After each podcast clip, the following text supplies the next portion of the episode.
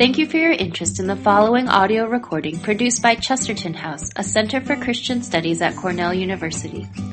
Support for Chesterton House comes entirely from listeners like you, and we invite you to help us continue making the recordings of past lectures available at no cost through a donation to the ministry. You can find additional resources and make a donation at www.chestertonhouse.org. This audio recording is copyrighted and unauthorized duplication is prohibited. There's no simple answer to that, except the way I'd address that is because I'm very much involved in the church. Um, never been ordained and had to resist the attempt of many people to ordain me because I have no sense of calling to ordain ministry. But I'm always in, engaged with the church. And it seems to me that the churches that I have known over the years, probably typical of many churches, have, are failing us in that we, churches do not educate us, um, are not places of education. I, I'm thought my first pastor um, who who made it very clear that the primary job of the church is education. It's always stuck with me. He was a teaching pastor. So does the church teach? Does our worship form and shape people and their character and the sort of knowledge that we require to be able to go in the world and live fully to the glory of God in all that we do? Does the church engage the full range of human activities? It doesn't, and I think that there's a judgment coming for the church from God for this. I think that's, that's where we find empowerment to be able to live in the world in academia. The church has to be the nurturing community. So that's, that's my initial response to that. Do you want to continue? The temptation uh, of uh, groups on campus is frequently to stress that what's distinctive about us, we are focused on personal salvation.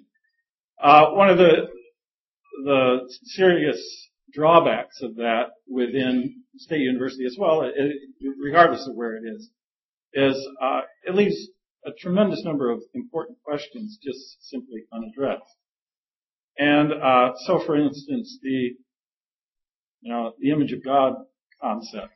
Uh, in terms of personal uh, salvation, if it's simply a matter of getting yourself and maybe your soul or whatever into the good place called heaven, image of God is not terrifically important thing. If on the other hand you want to know the majesty where humanity comes from, the depths to which it has fallen and the glories of its restoration, you can't avoid the image of God.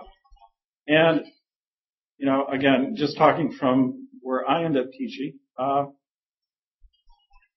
one of the fundamental questions in environmental ethics is uh, why should we uh, uh, value humans more than other types of creatures? And uh, you know, I'll have a class of 50 students, and I have 50 students who who do believe in their heart of hearts that uh, they warrant more consideration than other types of critters and plants and things. But in terms of being able to articulate the why of it, um, they're just at a loss. And it, it really is not hard within two minutes to getting them to say publicly that really, when it comes down to it, they have no more value than a mosquito. And so it, and you want to just say, come on, you do need to encounter the question. And if, if you're going to live in a certain way, can you say why, why that makes sense? And there, um, you know, when I ask them why they might have what we would call an anthropoapical value system, I'm not looking for them to answer because I was created in the image of God. But I do want them to at least wrestle with the questions that are the same questions that Christians, uh, regardless of background, the really important question. How do we understand who we are? And one thing the modern age does is open up for us a tremendous number of angles from which that question is.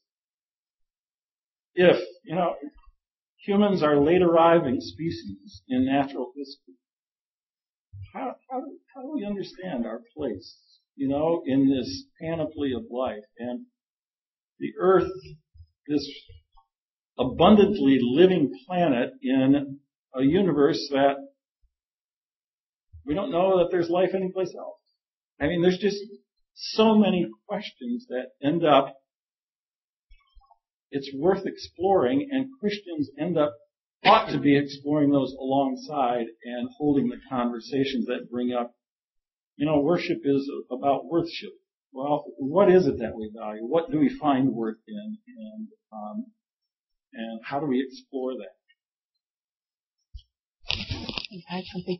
One of the things I um I deeply valued about Russian Orthodoxy, uh, I grew up in the Calvinist tradition, which meant I had this tradition of you know that we were made in the image of God. What I loved about Orthodoxy was the way in which the image of the Transfiguration that's central, and that also places this idea that we're now a distorted image. So in the Transfiguration, that whole notion that you have a God man making himself manifest, they saw that binding of human nature to divine nature as the very means through which we could, you know, regain or come closer to that original planned, um, you know, likeness or being made in the image of God. So what I love about teaching is whether or not my students are Christian or non-Christian, they're going to learn something there about Orthodox theology. Uh, the other thing that I love is it sort of sets up an opportunity to bring different Christian traditions and their emphases to the fore. I mean, there are many traditions that could use that evangelical stress on personal salvation and, you know, taking ownership of your faith. But what I love about Orthodoxy, which sometimes lacks that, is this deep sense of uh, salvation as being central to. They use the term divinization, which to Catholic and Protestant ears sounds suspect, but what that's really about is regaining that image